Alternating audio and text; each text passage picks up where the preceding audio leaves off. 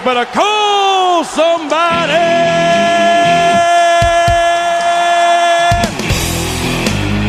Research and development.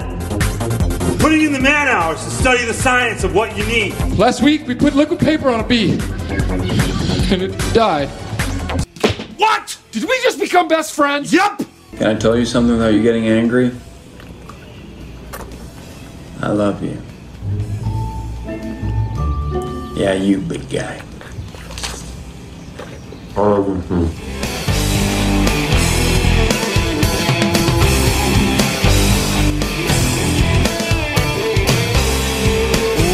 Welcome back in, everybody. Another edition of the 4D Chess Dynasty Football Podcast coming at you right now. Episode 27. As always, the big guy, the tear down king, McNutted, coming at you right now. Happy to have you back in. Please, please, please, please, if you guys are listening to us, rate and review on the podcast. Helps us out so much. And without further ado, let me introduce my main squeeze. You know him, Adam at E ETM4D Chess on Twitter. What's going on, big guy? You ready to do this? Mike, ready to do it, man. Let's get into it. We got another best ball deep dive. It's going to be a fun one, man. I- I'm really excited for the deep dives of best we're getting into. Yeah, man. We talked last week. We talked about floors and consistency and building a championship roster with turds. And I know the biggest pushback why we're doing that whole episode is, but Mike, what about spike weeks? We've never go look into spike. Yes, I'm going to look into spike weeks, and I have looked into spike weeks.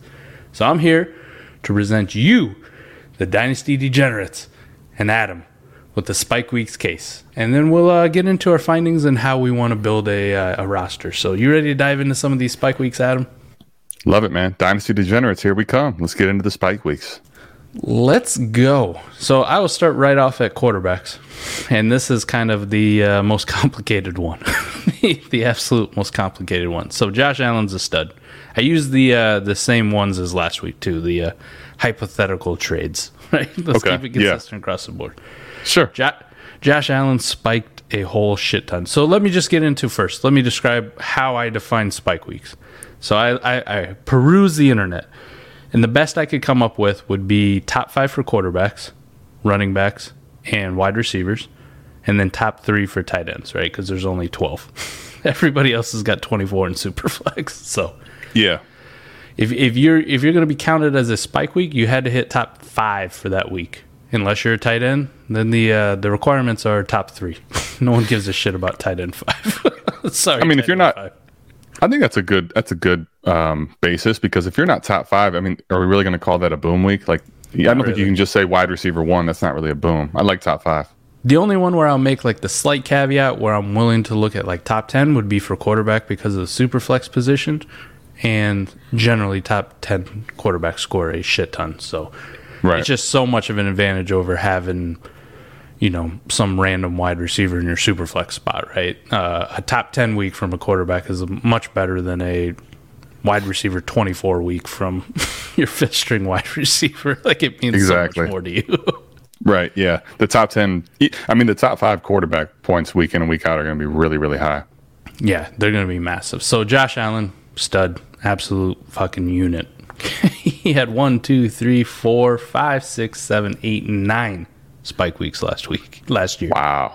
That, that That's higher than I would have expected, honestly. Yeah, uh, ranging from 37, 36, 29, 29, 21. Actually got him into a top five one week. So this is just random, uh, not random, generic four point passing touchdown scoring. Player, these are all pulled from player profile, the actual points per week. So 36, 31, 23. Trevor Lawrence, absolutely none. Eh, zero. Not a damn spike week at all last year. Wow. Okay. Mac Jones, one. One. Josh Allen far outpaced that package. So while I might be able to make the argument on the floor of the package and the consistency, I, I can I can tell no lies and make no damn argument about the ceiling of Josh Allen versus a package of quarterback outside of other studs. Yeah, I mean, we're not going to sit here and act like Josh Allen still isn't an absolute beast. Nope. Um, I think the big argument is more so he only equates to one spot versus maybe two spots. Yeah. but he does spike hard. Oh yeah, but when but when when Josh Allen goes off, man, he's going to hit you in the teeth.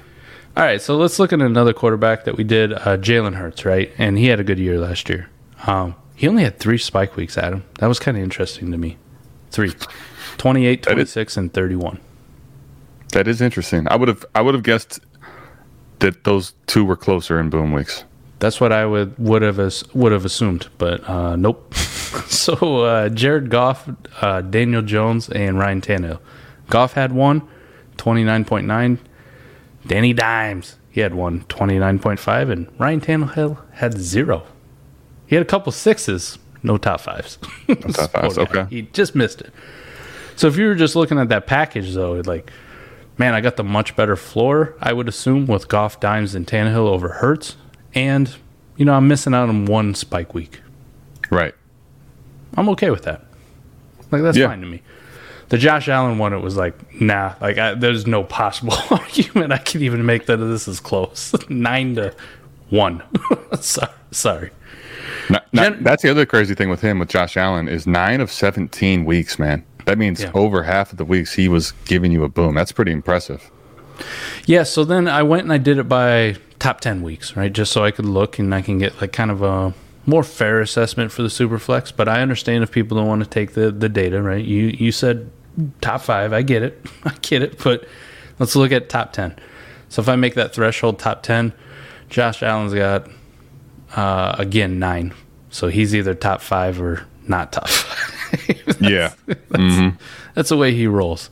Uh, Trevor Lawrence two, and uh, Mac Jones hit five top ten weeks. So just just for reference, like what top ten would be for Trevor Lawrence, it was twenty two point seven and eighteen points. Uh, Mac Jones 22, 20, 21, 19, and 22. So you're still in that 20 point ballpark for a top 10 week for a quarterback. Not too shabby. Not at all, man. That that's. I mean, th- that does tell you though that even though Lawrence and Mac Jones are not in the top five, now they combine for seven top tens. So Yeah. not quite the boom, but they're not like really bad when you talk about seven top ten finishes between the two of them. And I, I will take that back to uh, Josh Allen. If I look at just top 10, he had one extra week. So 10. 10. 10, okay. Yep. Okay. Uh, J- Jalen Hurts, if we look at him, he had 10 as well. 10, t- 10 top 10 weeks. Wow, that's hard to say. Who knew? 10 top 10 weeks. My bad. Top 10, top 10, top 10. Vodka's kicking in. Let's go. uh, Jared Goff had three. Danny Dimes had two. And Ryan Tannehill, Tannehill had three as well. So you're looking at total between the package of three guys. What we got? Eight? Sound like eight, yeah. Eight to Jalen Hurts is 10. So a little closer. Still probably favoring the one guy, but then, you know, we take into account floor. Not a really a question for me. But we'll, we'll touch on that later, like kind of what I feel should be the optimal strategy Yep. in these leagues. Uh, one other exercise that I want to do with the quarterback spots, I took the top five guys and I just put them all in one thing, and then I took everybody last year who was in that back end QB one range. So Kirk Cousins, Matt Stafford, Jimmy Garoppolo. it sucks to say Jimmy Garoppolo, but in points per game, he was in that back end QB one range. Like top end QB two, which is fucking gross. I'm sorry. It's Wow. horrible. Yeah. As we found out today, nobody wants them. nobody wants. Somebody even wanted Baker. Yeah, but San Francisco wants him so they can get the comp pick when he walks next year. That's that's that's it, I guess. That's exactly right. Well, we touched on Josh Allen, so this is just looking at top five weeks. But like Justin Herbert, one, two, three, four, five, six. Um, surprisingly, man, you, you know how good Tom Brady was last year. He had eight, eight spike weeks, top five. Way to go, Tom Brady. Kyler Murray Man. only had three. Only three 34.6, 35.1, and 30.8. Outside Yeah. of that, he never touched top five again. Uh, Mahomes, uh, down year for Patrick Mahomes. He had five. And then if I look at these guys in the back end, Kirk Cousins, one week. One week of top five. Mr. Consistent, but not Mr. Boom. Matt Stafford, he had five, surprisingly. But he also had some absolutely atrocious games. Remember when we were calling Yeah. Matthew Matthew Goff? Matthew Goff. Yeah, I mean, but Th- I could see that though. That's interesting Yeah. though to, to know that Matt Stafford had more booms than did Kyler Murray last year. Yeah, really, really kind of interesting there. So I again, I don't know how sticky this is. I just wanted to be fair and just go off of last year for everybody. And uh, Jimmy Garoppolo, he had one. So I will generally say overall, looking at the quarterback position, though, it looks like the stud quarterbacks are much more likely to boom than just kind of the mid tier guys, which Sure. I think is probably a fair assessment of the quarterback position. Yeah, I think I think that that's pretty accurate, right? The the mid tier guys, like you said, Kirk Cousins, right? Kirk Cousins is going to keep you in plenty of weeks, but he's unlikely to finish as the Josh Allen, the Herberts, the Staffords when they go off. And five quarterbacks going off every week, it's probably going to be more of the studs than the mid tier, low tier guys. Yeah. Uh, last point, then we'll move on to the next position. I just kind of want to look at like how hard some of these guys spike. So Justin Herbert had a 42.8 week. I think I remember that one. Um, in the bomb squad, we have a little bit more juice scoring for the quarterback as long as you're not a turd and taking a lot of sacks, throwing picks. Is that versus Cleveland? Uh, week five, so I believe so. Yeah. I remember in bomb squad he went for like 60 something in the juice scoring there. Um, Allen never broke 40, and it doesn't look like anybody else was. So Herbert was kind of the runaway, far and away, like biggest boom, one week smash, league. Yeah, that was week. that was uh that was versus Cleveland, forty-seven to forty-two. I remember the game. Oh yeah, nice shootout. So just for a little bit of context there, everybody else, you know, usually booms in about the 30 range, except Justin Herbert. He's got them locks. All right, Got running locks. backs, Adam. Now we get a little bit closer and a little more interesting. Jonathan Taylor, RB one last year, right? Uh, seven, seven boom weeks. 31, 28, 34, 24. Uh, that 53.4 game. that that one definitely won somebody a week easily. 24.3 and 23.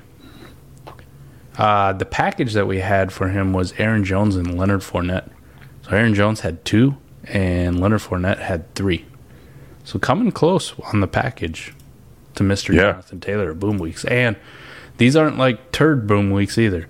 41.5 for Aaron Jones in one week and 44.1 for Uncle Lenny, Mr. Wow. 260 pound Lenny or whatever he is now that people want to make fun of him. Man, put Yeah. 44, 44 fantasy points in a week. Come on. Put some respect on his name, man. Yeah, he deserves it. All right. The other trade that we had Dalvin Cook for Tony Pollard, Clyde Edwards Helaire, and JD McKissic. You remember that turd one? I, I'm I remember this one very vividly. I'm very interested to hear about the boom weeks of these uh, gentlemen. Dalvin Cook, one boom week. One. Wow, that actually um, Pittsburgh. that that that really speaks to Dalvin Cook because I, I think most people would say Dalvin Cook is a absolute boom guy, right? And he didn't show Had it. one, and he had one. one. Wow. Uh, the entire package, one from the entire package, and it was assigned to Tony Pollard. So they matched him. We showed how consistently the package would have been more beneficial to you for a higher floor last week. And this week, I'm showing you that the package booms just as much as Mr. Dalvin Cook does. Because Tony I- Pollard had one and Dalvin Cook had one, so they're equal. I'll say I was I'm surprised Dalvin Cook only had one, but I'm not surprised at all that J.D. McKissic or CEH did not hit a boom Did- week last did year. Yeah, okay. Yeah, that that's Yeah, pretty think it was easy for me to get. Wide receiver position, Adam. Ja'Marr Chase. Uh, and the package of Allen, Keenan Allen, and DJ Moore. Ja'Marr Chase had three boom weeks. And we all know the last one, week 17 championship game, 55.6. That's a hell of a boom week for a wide receiver. Yes. No denying that. Keenan Allen had one, and DJ Moore had one. 22 for Keenan Allen, 32 for DJ Moore. So DJ Moore did. DJ Moore had a 32 point game with, I mean, Sam, me motherfucker. throwing the football. It felt like.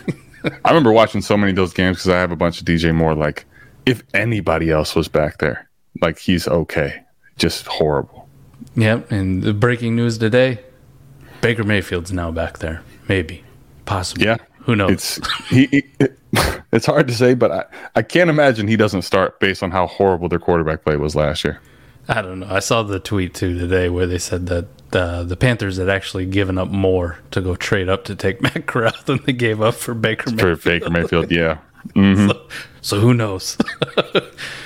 Uh, Davante Adams, highly consistent. I think we touched on that last week, and I'm pretty sure everybody would say he probably booms. He had uh, five last last year, five boom weeks, and they're all over 30 points.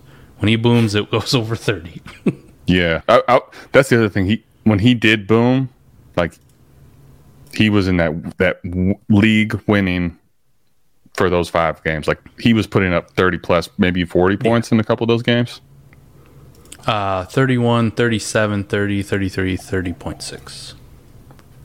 And that's in is that a full PPR or half PPR? Full PPR, I believe, is what player profiler scoring goes off of. Could Okay. half, but I, I'm No, pretty sure. e- either way, yeah. yeah, I'm pretty sure it's full PPR. Okay, I, I don't, I don't want to misspoke, so l- let me say I'm like 70%. okay, got it. Let me take the cop out. I like it. I like it. Yeah, I'll, t- I'll take the cop out, like in case somebody comes on and comments on Twitter, like, "Yeah, you were wrong." Well, I did only say seventy percent.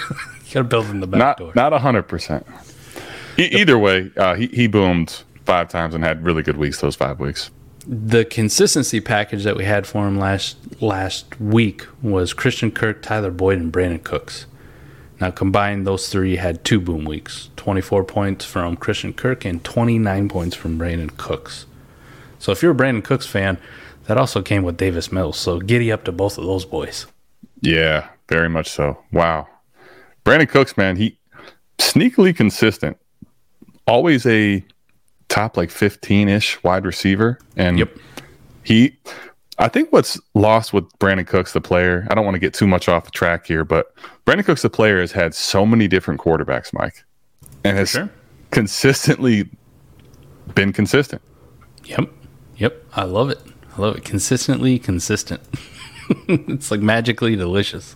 Magically delicious. There's the show title right there. We got it 17 minutes in. Consistently consistent. Oh man. All right, let's keep going. Tight end position Travis Kelce or the package of Hunter Henry and TJ Hockenson. So Kelce had six boom weeks. Uh, one of them was a 40 point game. Week 15.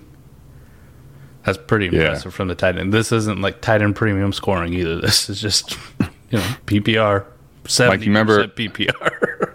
Mike, if you remember week 15, that was that um he had an insanely long touchdown that he broke a few tackles. I'm sure people thought he was going to go down and then he ended up having like a I don't know, something 40 50 plus yards touchdown, which was is that an massive for a tight end. game too?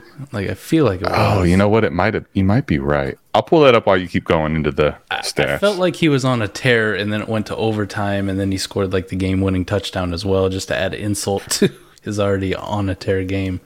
yeah. Uh, the package of Hunter Henry and T.J. Hockenson, also, they had five, five between them. So nineteen or twenty for Henry, twenty-five one week for Henry, week fifteen also interesting. Uh, T.J. Hockenson, remember the early, the first two weeks, over 20 points both. 26 his first week, 21 his second week, and then a 19 point game at the tight end position. So, not too much surprising for me that even though like the elite tight ends kind of give you a little bit of advantage, that if you kind of just package some of these other tight ends in with touchdowns and the way the tight end position is in general, maybe the packages, you know, spike just as often as the studs. Maybe not as hard. I don't know how many people are going to get 40 point games. Travis Kelce and Mark Andrews are kind of different breeds when it comes to that, but for sure. there's an example for you. Yeah, by the way, week 15, that was versus the Chargers, and Travis Kelce had a 34 yard touchdown to win the game in overtime. That was the the one that everyone's remembering. And yes, it, Mike, you were right. It was an overtime, so extra time, and he went off in overtime with a 34 yard touchdown to make his 40 point week. I'm good for something around here, right? I got the random, Absolutely. like, just memory that sticks in my head. Like I thought he he scored that in overtime to win the game, something like that. I don't know. Whatever. I don't know how I know these things, but And instead, I get him doing, you know, COVID the next week when I need him. well, those kind of memories never uh, never amount to anything. Just random parts on this show because I'm sure my wife would love if I could remember like anniversaries and birthdays. but, yeah. uh, for something for something more important in the real schemes of life. But we Yeah. we got those locked up, man, locked in the bracks. All right, Mark Andrews or the package of Dawson Knox, Cole Kmet, and Tyler Higbee. Mark Andrews boomed six weeks last year. Also, Man. a 41 point game, week five. And That was versus Indianapolis. I don't remember who it was before. Who uh, who it was against? Jeez, jeez, Louise. Uh, but I do remember it being in Bomb Squad and somebody went in a week because of that one for sure. Yeah, it was versus he had Indianapolis. They came back. Remember, they were down huge, and Lamar brought them back, and uh, Andrews went bananas. Oh my! Uh, the package of Knox, Kmet, and Higbee. The only one to boom out of there, Dawson Knox, three times. So, about fifty percent of what Mark Andrews did. Cole Kmet and Tyler Higbee never hit top five at any given point during the week, but Dawson Knox did. And what does Dawson Knox do? Quite a bit because he isn't getting buoyed up by the number of catches. He's getting buoyed up by touchdowns. He's getting touchdowns on some of those nine Josh Allen boom weeks. I do feel like every time I ask a question, which I already know the answer to, like I need to do the Brian Windhorst, like put my fingers in the air and then look up. I, I think I could fit. Other than I like it. Wendy doesn't have a beard, so I don't really fit it too much, but be all right. All right, so let me just move on to the last two trades that I got dunked on for, and we did the mean tweets segment about. But let's see how they did in Spike Week. So Andrews, we just touched on six Spike Weeks. I got a package of Ertz, Cooks, and Josh Jacobs. I got three Spike Weeks out of those guys. So one from Ertz, one from Cooks, and one from Josh Jacobs. And then the JT trade, we touched on him. He had seven spike weeks, and I got a package of Gibson, Mooney, and Meyers. The whole package, I got four spike weeks out of those guys. So two from Gibson and two from Darnell Mooney. So not I like too it. bad. Mm-hmm. I, I think, I think Adam. To me, my biggest takeaway was we know that the studs spike more and they spike harder it just wasn't as much as I thought. Like a lot of these positions outside of quarterback, I think you can get relatively 60 70% of like spike week production from just a package of good starters, just just good ones. Adam, to you, when I read that off, is was that kind of your takeaway? Like looking at all those positions, like quarterback for me definitely was the one where I was like, okay, like I see a clear distinction between elite quarterbacks and just the everybody else's. Right. But man, even at those other positions, like the Jonathan Taylors, those elite running backs, especially at the wide receiver position, um, they just don't they don't seem to like outpace the rest of the field as much in spike week production for me. Yeah, I, think like one of my big takeaways when I think about the boom weeks and also the floor, um, how many of these guys are really like wide receiver twos, running backs, you know, that are actually going to make your lineup and certainly help you win a week or get a better floor for the week. I, I think there's a good blend, right? But I think the probably the big two takeaways from here one, the lineup narratives that people have in their minds and it's just that you know all you want these studs and the difference between a stud and some of these mid-tier guys in trade value so widespread right so you have that that you can play off of. And i also think there's a balance though of like i think you really want to get crusty it, when you can and when you're can afford to. But i also think like you do want to have a blend. I don't think you want to have you know too many because you're not going to have enough depth but you want to have some studs that can still boom right? You still want to have a small amount of a couple studs two three studs but you really more than anything need to have so much depth backfield to keep giving yourself more shots at making your floor higher I think ideally, let's just start at the quarterback position for roster construction for a win now best ball team. Like what my ideal one would be. At the quarterback position, I either need one of two things to go my way. Adam, I need an elite asset, one for sure, Mm-hmm. and maybe a couple of good assets. So a, a Kirk Cousins, a, a Tua, and ideally, I would love to have just like that fourth shitlord thrown in there. You know, a Danny Dimes, a Jared Goff, a Sure. Marcus Mariota. You know, if Watson's suspended for the whole year, a fucking Jacoby Brissett. Just give me something in the another longer dart but is quarterback starter so that you have chances The other option at the quarterback position, which I'm comfortable with, I would agree though probably doesn't score as many points um, between the super flex and the the starting quarterback position year long, but still gives me that floor that I desire, where I'm not going to have a bad week at either spot. Would just be five anybody with a pulse who's fucking has a job that's starting, relatively safe for starting. So again, like the the Goff, you know, maybe a, a Baker Mayfield, a, a Tannehill, um, Daniel Jones. Um, trying to think of some other turds in that range. so you could just Matt Ryan. Yeah, Matt Ryan. I mean, Yeah, Carson Wentz. Carson even. Wentz. Yep, Carson Yeah. Wentz. Like just somebody with a a Hell, now after the trade, Baker Mayfield. Yeah, a Davis Mills. Yeah, Just somebody with a job. I'd like to have five of those guys. yeah, yeah. I could, I could get behind that too. So either I'd like like one stud, and then like the depth just to go with the stud, because I'd like that that spike week production, that week winning production, or let me get five of these just mess, and I'll just go with the five mess. I I I, I kind of want to stay out of the middle where you have three Matthew Stafford types. Like I don't know how much that really is going to benefit me because I'm still going to have those negative weeks, and I'm still in danger of having to start like uh, you know uh, my fourth or fifth or sixth flex option entering my super flex because I only got three quarterbacks and they're not that consistent in general and like I'm just playing spike weeks. I don't want to be that volatile. So five turds gets me to super consistency, but without the spike weeks and one stud quarterback and just three other dudes gets me to that perfect blend of spike weeks and consistency. So for me, that's where I would be at with a quarterback. You anything different that you would do there at that position? No, I think I think that's a good point. I, I think the reality too, when you go, went through some of the numbers, right? The Josh Allen, Justin Herbert types, they're they're week in and week out going to give you a ceiling that's different. Like that's probably true, right? So if you can have one of those guys with some depth elsewhere, like that does give you an advantage there. I think the reality though, Mike, is if you have the correct roster construction and can afford that, I think that's probably actually optimal. But the reality, I think, is part of the uh, allure and the intrigue for me in the crustier or even like you said, you don't really, ideally, you don't want that middle tier. But if you're one of those two, the reality of why I have that, Mike, is because I have a lot more depth and I'm backfilled and all the other positions. And I think this is one thing for me, especially in best ball, Mike, that needs to be considered.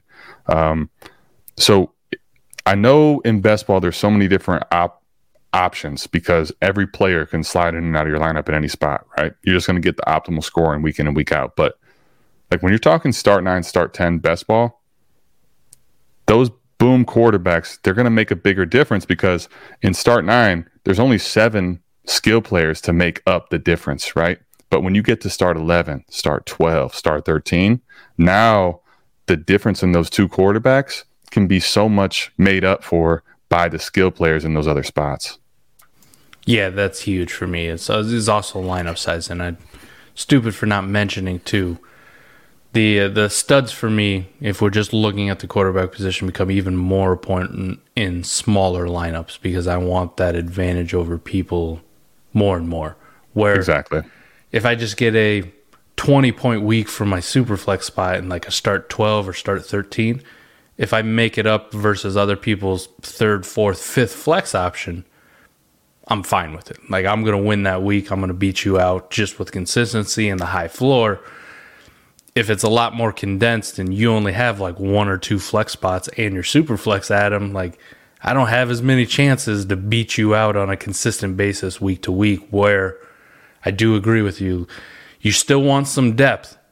Uh, I don't think you want to go all studs and duds, but you you definitely, especially for the quarterback position, in my opinion, just the way they spike and how hard they spike.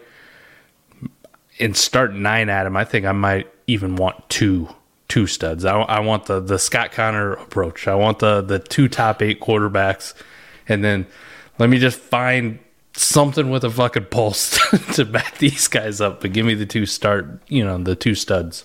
Yeah, yeah, I, I fully agree. And um, I- think that's a good a good example of like just understanding. Hey, if it's a longer starting roster, right? If you're start twelve, start thirteen, you get crusty, and you might think like, man, it's so gross because I I'm rolling out week in week out. Davis Mills, Matt Ryan, Daniel Jones, Carson Wentz, and company. But what you're doing there is you're just having a floor that's safe enough to where you're not losing significantly at the quarterback two spots there, but then you're probably going to win in the 10, 11 other spots on your team when those long rosters. So, those are just little subtle points, especially to think about.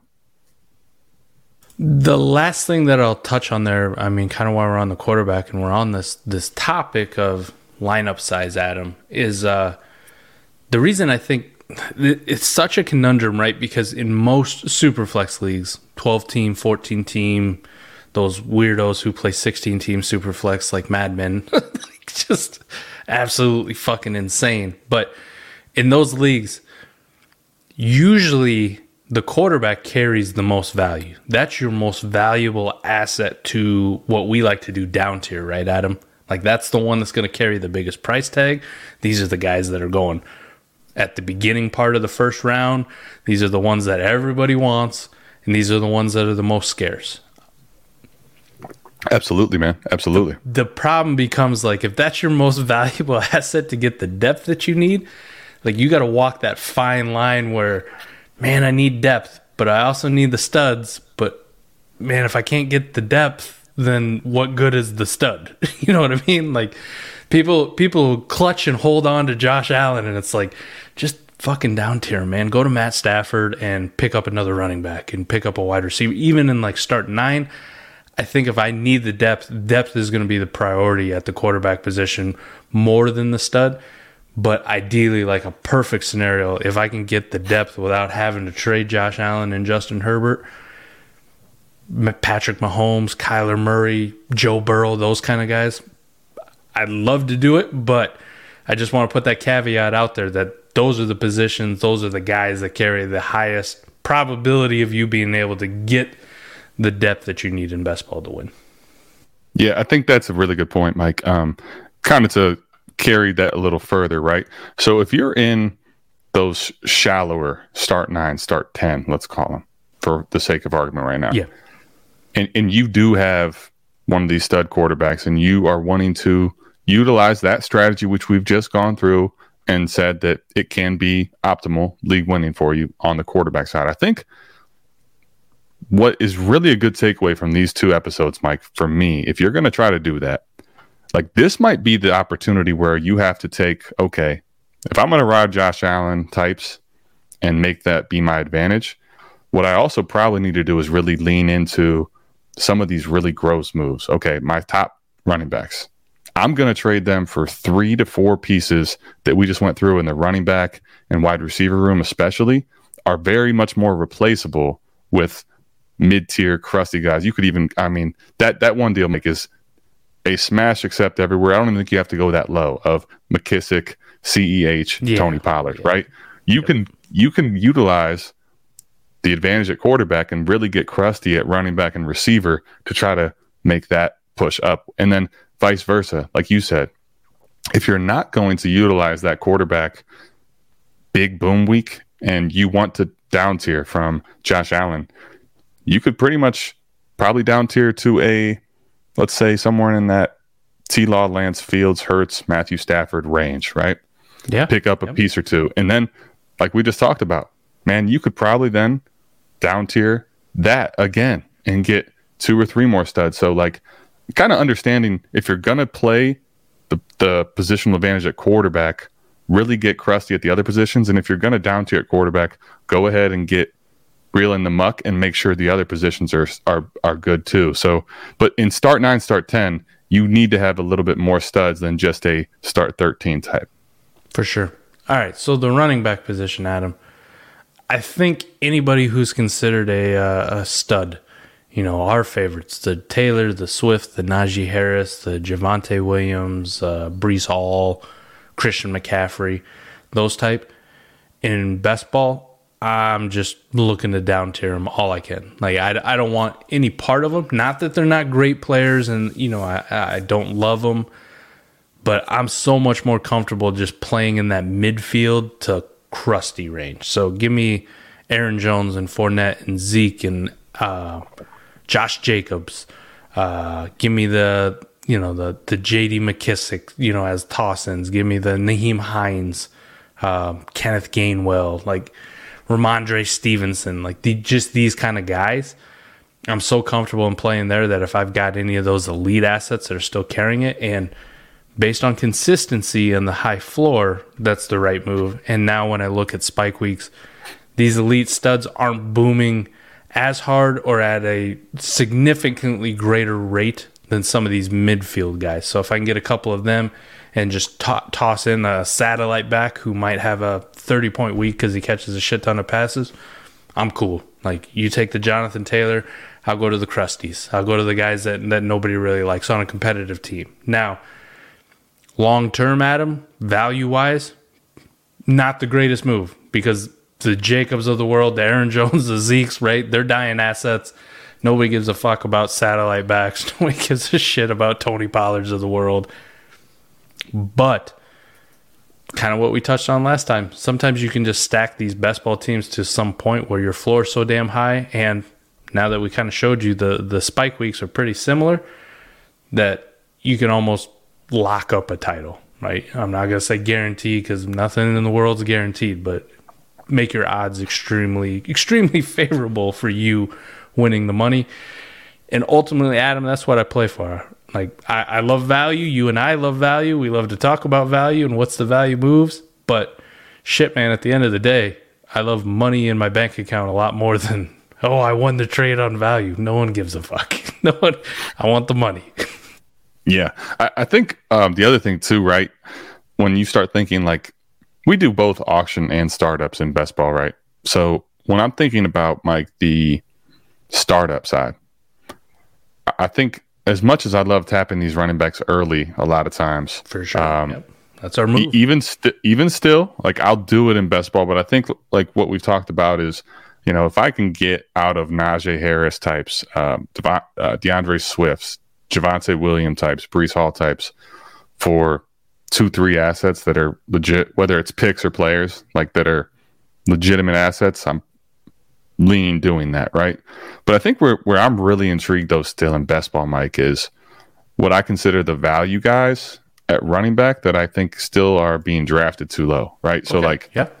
you know, like these later type fourth, fifth, sixth round type guys, right? The Barclays, the as much as I don't, as much as I think his ADP is getting pretty high, the ETNs, the um, Cam Akers, the Antonio Gibsons, right? J.K. Because Dobbins.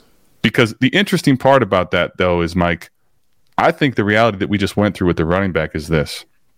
One, those are guys that are younger and we still like, and yeah. probably are going to give you comparable boom weeks and help your floor and you don't have to spend the premium up high and on top of it like you just alluded to with Ezekiel Elliott with Aaron Jones with some of these guys maybe they are a little better for a season but man like when Zeke dies if he's on your roster like he's already what is he now a seventh round pick like when he dies, it's going to be over. Like you lost all that value. Same with Jacobs. Like these guys, you might be able to ride for another two, three years and still have that comparable points per game and boom week out of them. So I think that's where like my my big intrigue is for the running back position in best ball. It's so strange too. Uh, we were we were just talking about value, right? Like where where's value? Where what what's the value you may die out? Adam, if if you take away names and and actual P and you just trade for picks in a startup, so Jonathan Taylor goes at the 105, right? Mm-hmm. Kenneth Walker's going at the 512 and Antonio Gibson's going at the 602. Like if I told you I'd trade you my 105 for your 512 and 602, I don't think there's a damn person in the entire world in a startup that goes, nah, nah, Yeah. nah, I'd rather have the fifth and the sixth. But Adam, I'm telling you, man, looking at it for best ball, even for value, for scoring points, for building a maybe a multi-year uh, monster, like a two, three year one, man, give me the Kenneth Walker and Antonio Gibson side all day. And the crazy thing is, you could ask for more and get it. You could get a shit, a Miles Sanders who goes in the ninth tacked on, or a Tony Pollard, or or something like that, and people won't bat an eye at that kind of deal.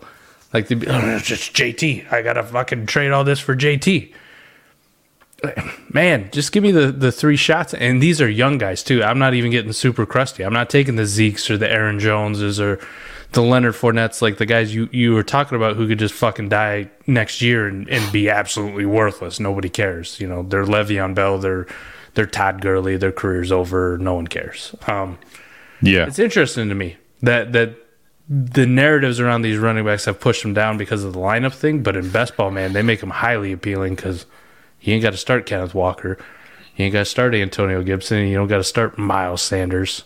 Uh, that's what best ball does for you. Like when they go off, they go off. They're in your lineup, and if you got all these concerns about Brian Robinson stealing carries or Kenneth Gainwell stealing passing work for Miles Sanders, doesn't matter to you. doesn't matter. Yep. You're playing the numbers game. Yeah, I think you know, Mike. Um, I think this is a good transition to kind of something that's not necessarily into the um, what do you want to call it? The points per game floor versus boom and bust. But Yeah. like this is something we talk about on you know what we want to do with our teams in 4D, and we talk about direction so much. And I think one of the big intrigues for me, Mike, in best ball especially, is l- listen, whether it's lineup or best ball, like if the if my league mates are presenting facts and picks that are saying, okay, they're trying to go win, like I'll pivot to rebuild. And if it's vice versa, like we talk about being flexible, I'll go to the contending. Now, when you go to contending right away off of a startup, I think what we're getting into here is like if you pick that direction, like you kind of have to throw sometimes some dynasty value out the window, uh, like you alluded to in your bomb squad, right? Yep, And yep. and you kind of have to say, man, this guy's not going to play all year, and it's fucking gross, but like he's doing nothing for me, and I have to. If I'm picking the contending side, I'm trying to win now, so I, you got to lean into that. Now, conversely, Mike, this is where it gets interesting for me. Part of my intrigue with rebuilding in these best ball leagues is this. Like this information has not been out to a lot of people and a lot of the best ball, especially with like sleepers, new. So when I get in a startup, okay, like what we're just alluding to is asset multiplication is absolutely advantageous. So I take my flexibility in my picks if I can't tear down to futures, right? But if I'm trading away my first round pick and I go rebuild side hard, so if I trade away a Najee and I'm getting two firsts, even if you don't get the second back, let's just say it's two firsts, right? Which probably is low for someone in a lineup league, but you just get out for two firsts there, and you get out for you know a, a youth piece and another first, and you keep multiplying assets, Mike. Like even if it se- seems gross, because like all right, you know if you take a bunch of picks in a class, some are going to bust.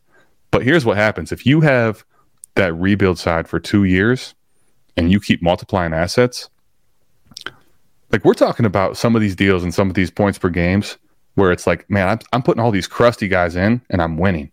But what happens, Mike? And I've built one already where you have 20 plus guys that are top 12, 13 startup picks now. Like, dude, Yeah. you're, you're you're you're talking about now. Okay, the like we said, if you go compete right now, right, you probably have a year or two window, maybe three, if you play your cards right, where you get crusty and you just beat everybody off of that. But then it's going to die. But if you go the other way, man, you play your cards right, you could be looking at something that's going to be really hard to beat and you're youthful. So, like it's in best ball, if you have multiplied 20 legit assets, man, that's going to be a team that's really tough to beat. We just went through all the numbers on why. I think that's huge, man. You can you can find your edge on the the win now side by going crusty and, coming off of studs. You know, maybe you take studs early and then trade them later, or or you do it in the startup. You are kind Right. of locking yourself into that direction though, where it's like I have no interest in these these darts, these projects, these you know, the the fucking rookie tight ends. I don't want a damn one on my team. Uh, I'm gonna stay away from rookies in general, outside of like Breece Hall. Like I, I just don't want to touch them. So you are kind of picking yourself for that. But Adam, you touched on it perfectly. The other one is the nuclear rebuild, the one where you're not tied down to assets and you just put it in liquidity. You put it into picks. You put it into I'm going to cash this in when I feel like it. And you, and you you can take all those guys that people are avoiding, like, oh, Ihmir Smith Marsette, I don't want anything to do with. What if he pops this year? He's just sitting under, but you don't care if he does anything this year. But if he does, great. Maybe you trade him for a second round pick next year, and you just add more liquidity to it. And then maybe you take some of these rookie picks, Adam, and you maybe you make some of them for the ones you like, but then you can cash the other ones in. You can go, man, I've got so many of these assets right now. This team feels primed. Let me go buy a Zeke for this early, early second. Let me go buy an Aaron Jones for a late first. Let me go buy this Carson Wentz. Nobody cares about. I'll toss him a second and a fourth round pick, and he'll gladly get off of him because he's going to go into rebuild. You can just go and make all these purchases with all this liquidity you have. Like you have carte blanche to just go pick and choose all the crusty guys no one cares about, and pretty soon you're looking at a roster that's got five quarterbacks and seven running backs and 10 wide receivers and five tight ends. And you're like, nobody's going to beat this thing. Like, it may only win this year, but I've guaranteed the title. Like, there's no way this thing's coming down. I Yeah, need like exa- 15 dudes to get hurt before this thing falls off the rails.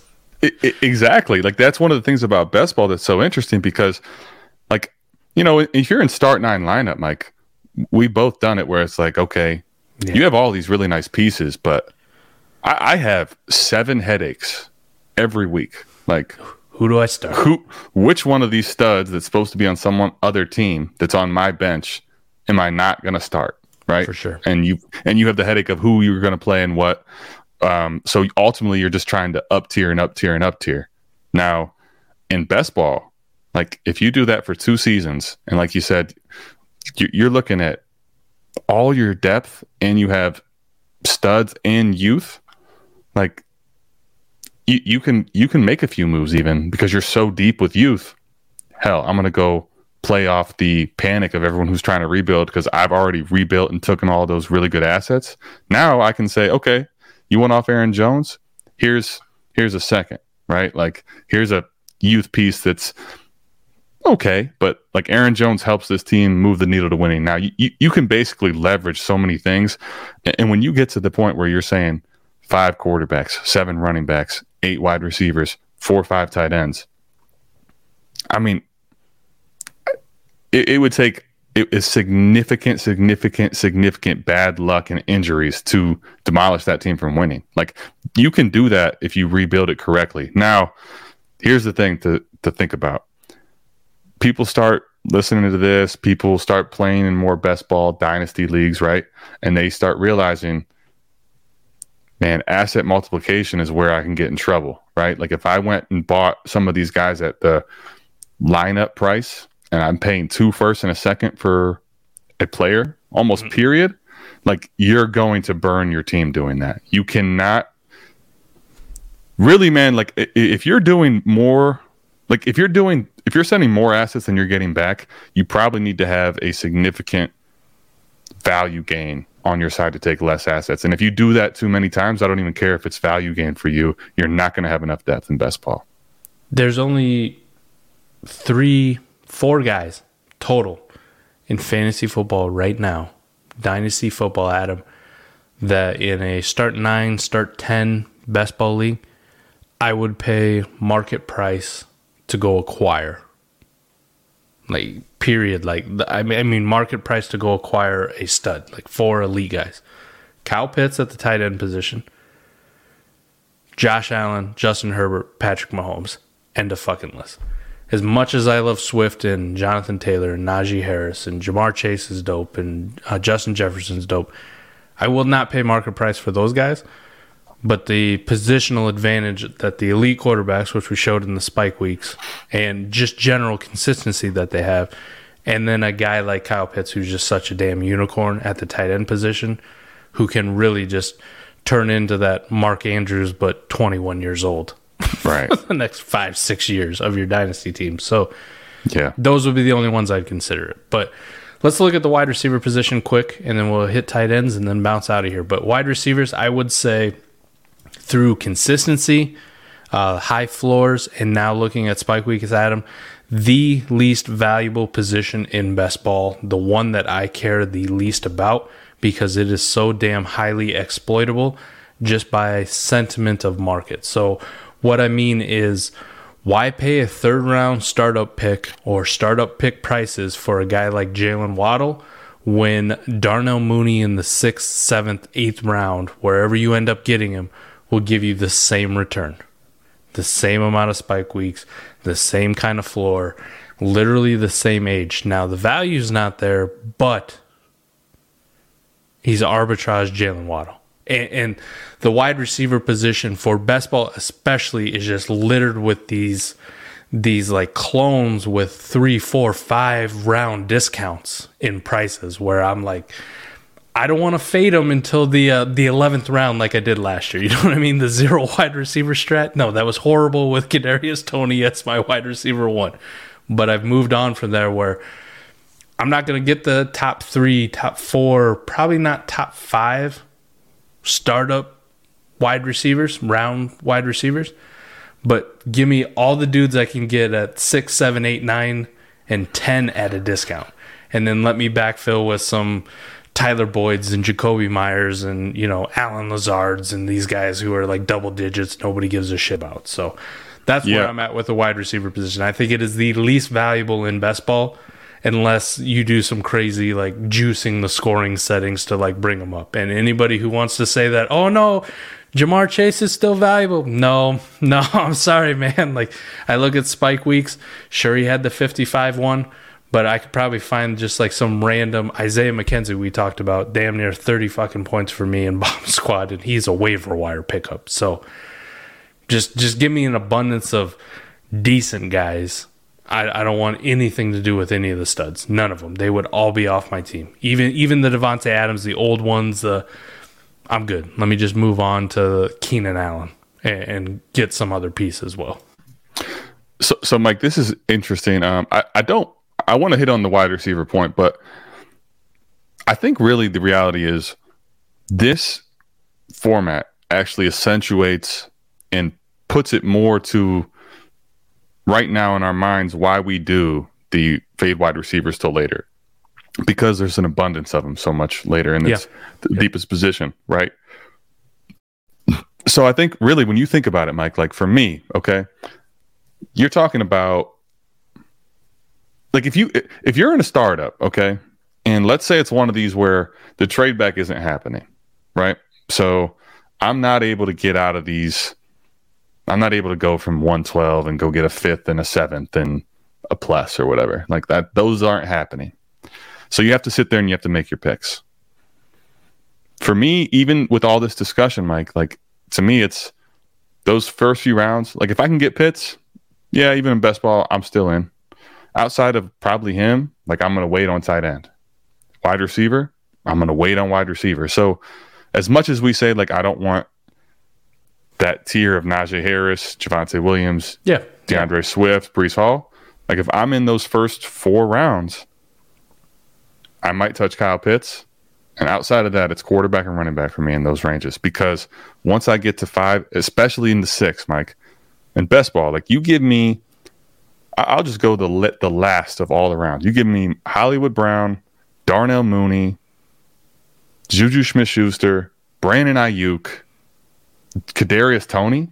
You're talking about like if I just tap all those guys from that point on, like I am great with that lineup start of wide receivers. Where listen, I think I think you could make the case in best ball that you could also string along. We we went through it. Some of these Tony Pollard, Clyde Edwards Helaire types, you know, but mm. I, I, I still in this format feel so much it, it- it really rings true that I want to get these wide receivers later. Like if I couldn't trade out, like I, my thought process is still take the quarterbacks and the running backs early in best ball.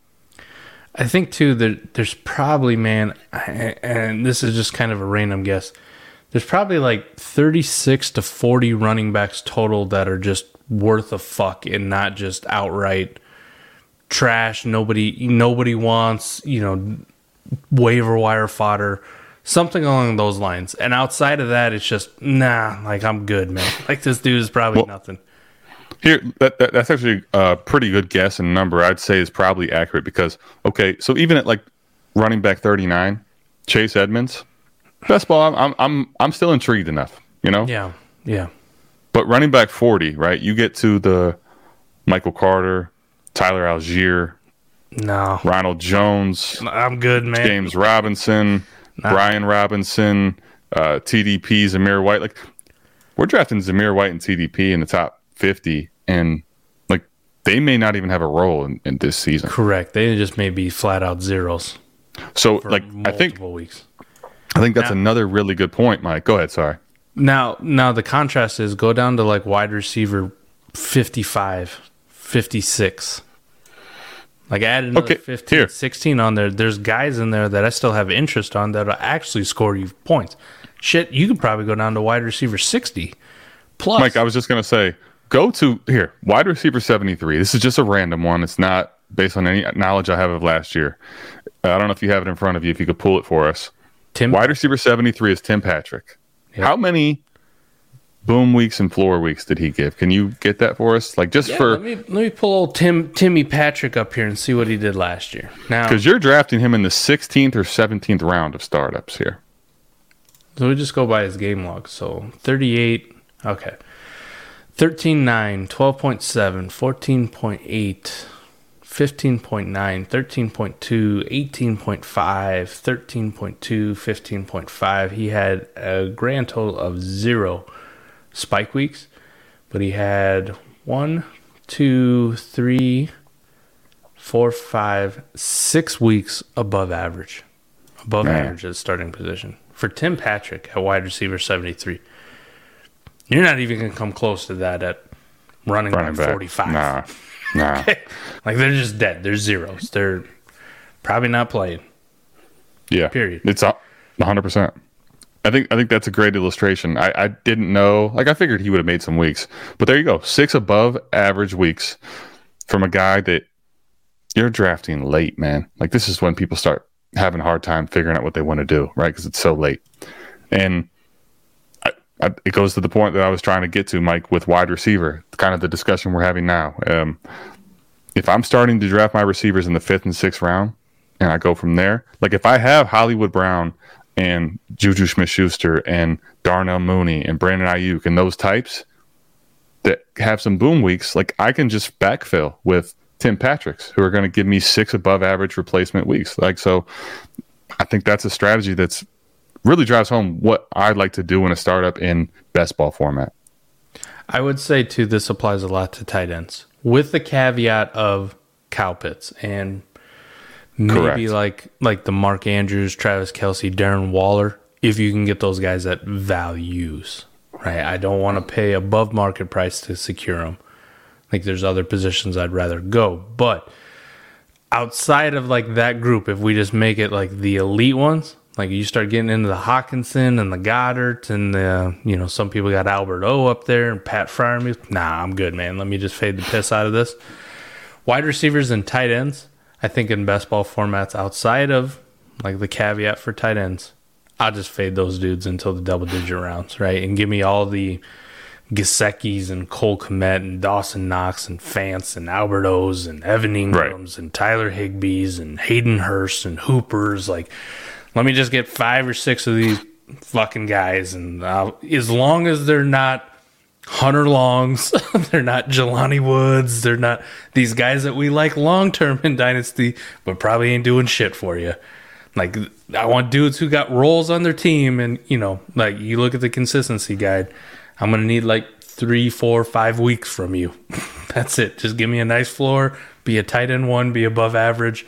I can roll that out every single week and be completely happy as long as I'm not taking zeros at the tight end spot. So if I can get 12 points from you, great. I'll move on with my life. This is a good discussion. Um, I don't want to take too much time because we want to get out of here in a reasonable hour. But like, all right, tight end. If, it's a startup and we're doing best ball format, Mike. If I'm in a startup now, this is not at auction because I think there's two different strategies for me here. Yep. Um, if it's a startup, I'll take the swing early on Pitts. You could probably convince me that it's okay to take Andrews. I probably not something I'm willing to do in a startup, but like I pretty much am going to take Pitts, and if I don't get that, I'm going to wait till about round 11, 10, where I can get Noah Fant, and I'll start there. Noah Fant, Alberto, um, Hunter Henry, David Njoku, the top 24 tight ends, and I want to get about four top 24 tight ends later, right? In a startup, that's my strategy. Get the pit style and then backfill with some depth, or just wait and give me four of the top 24s. Now, here's the thing I'll say this, Mike. In startup, I would never do this because of the cost. But in auction, based on how people spend their money, and if it's a it's a tight end premium league, based on people blowing their loads and you kind of can leverage your money. One thing I am more interested in in best ball, especially, is I'm not going to call it a tight end horde because that's not really what it is. But like you said, right? If you're going to do this in an auction, for me, I'm very interested in doing this where I'm getting two of the top five. So if I can get a Waller and a Pitts, a Waller and an Andrews, a Waller and Kelce, Waller and Kittle, any one of those five, if I can get two of those, I'm going to do that if I can get it for the right price in auction. I would never do it in startup because you have to pay two picks in the top five. Um, mm-hmm. Outside of that, in an auction, if I have to, I'll go, once again go to the backfill of four of the top 24 tight ends. But I think the thing is this, Mike, in, in auction, if I can get two of those top five at a real good value, people will come pay for those top five. But what you already hit on is do not do this strategy for the Hockensons, the Goederts, the Freiermuths, the Knox, because they do not carry the trade value. That that will end up burning you. So I think that that would be the thing for me based on auction or startup, the way I'm really looking at the tight end position in best ball. Yeah, I don't know how many times in lineup leagues where I'm like, oh, I got Fant and Goedert and Freiermuth and Hockenson. Like somebody's gonna come calling for him. They never do. they, just, they don't give a shit. Even in best ball, man, I don't think people care. Like, just give me some crusties. I'll be fine. I'm not going to pay you for your TJ Hockenson. What you want. No. So no. I'm good. But but the market is there in tight end premium for the true stud top five guys. Those those are the ones that people will come pay for. The difference makers. So generally, let's put a nice bow on it for me. What I would say, like if I'm in a a traditional snake draft startup right now for best ball Adam, say start 11, right? We'll just go a nice easy number. Start 11, I'm going to prioritize in the draft trading back and getting multiple assets. But let's say that for whatever reason that's not available to you. I'm going to go quarterbacks. Then I'm going to go those like mid tier running backs. Kyle Pitts is going to be in there somewhere in the first round, depending on where I pick as like a priority. Um, like if I'm picking at the 110, like you, like you kind of mentioned, I'm probably outside of the range of elite quarterback. Kyle Pitts would be the play for me. If I'm in the range where I'm picking earlier in the draft, the elite quarterback's going to be the play for me. Over, this is a, a, change for me over a guy like Jonathan Taylor. Yes, like I'm going to go the Joe Burrow or the Lamar Jackson over Jonathan Taylor, which seems so fucking weird for me to say. But after doing this research, I'm like, man, I I'm good, man. Like Jonathan Taylor's a stud. I love him. I'm a running back kind of guy at heart, but I see the value in the elite quarterback. So let me go ahead with the elite quarterback. Round two, then you're hopefully you can get a second quarterback like a Russell Wilson. So a guy like right on the fringe, which is where I'd go. But if not, I'm going to go the running back spot. Round three, again, still looking quarterback, but I'm probably looking at running back more than likely because I'm kind of getting out of that range of guys that I really like at quarterback. Let me just get some turds a little bit later, just some fillers. Uh, round four, running back. Round five, running back. And then like round six, seven, eight, nine, I'm looking to start getting all the wide receivers that I can. And then just backfilling my other positions with like the older running backs, the um, the the the filler quarterback, you know, like my third, the fourth one. And then them double digit rounds, baby, rounds 10, 11, 12, 13, 14, 15, the rounds that start getting super gross. Those are where I'm really going to hammer home wide receivers and tight ends. Like if I didn't go tight end early, Kyle Pitts early, I'm going for the the Fants and the Gesicki's, like the guys I named off. But also those wide receivers that we're talking about, you know, the Boyds, the the Jakobi Meyers, these guys who have these nice floors. Maybe not the spike weeks, but I'm just looking for solid production week in and week out. If everything comes out right, Adam, I'm still walking away with all my firsts, all my draft capital. I'm gonna go trade that for more crusty guys that people don't value when I can. Preferably, like, man, if I got Josh Allen, I'm exploring like what you had mentioned. Like maybe I go down one tier from Josh Allen and pick up another piece, and then maybe I really lean into that five QB kind of strat, that six QB crusty strat, and I go from that guy to an you know another one, and I just keep going down the list and down the list until I'm just overloaded with assets. But generally, that's how I'm going to approach a startup if I'm looking to win now.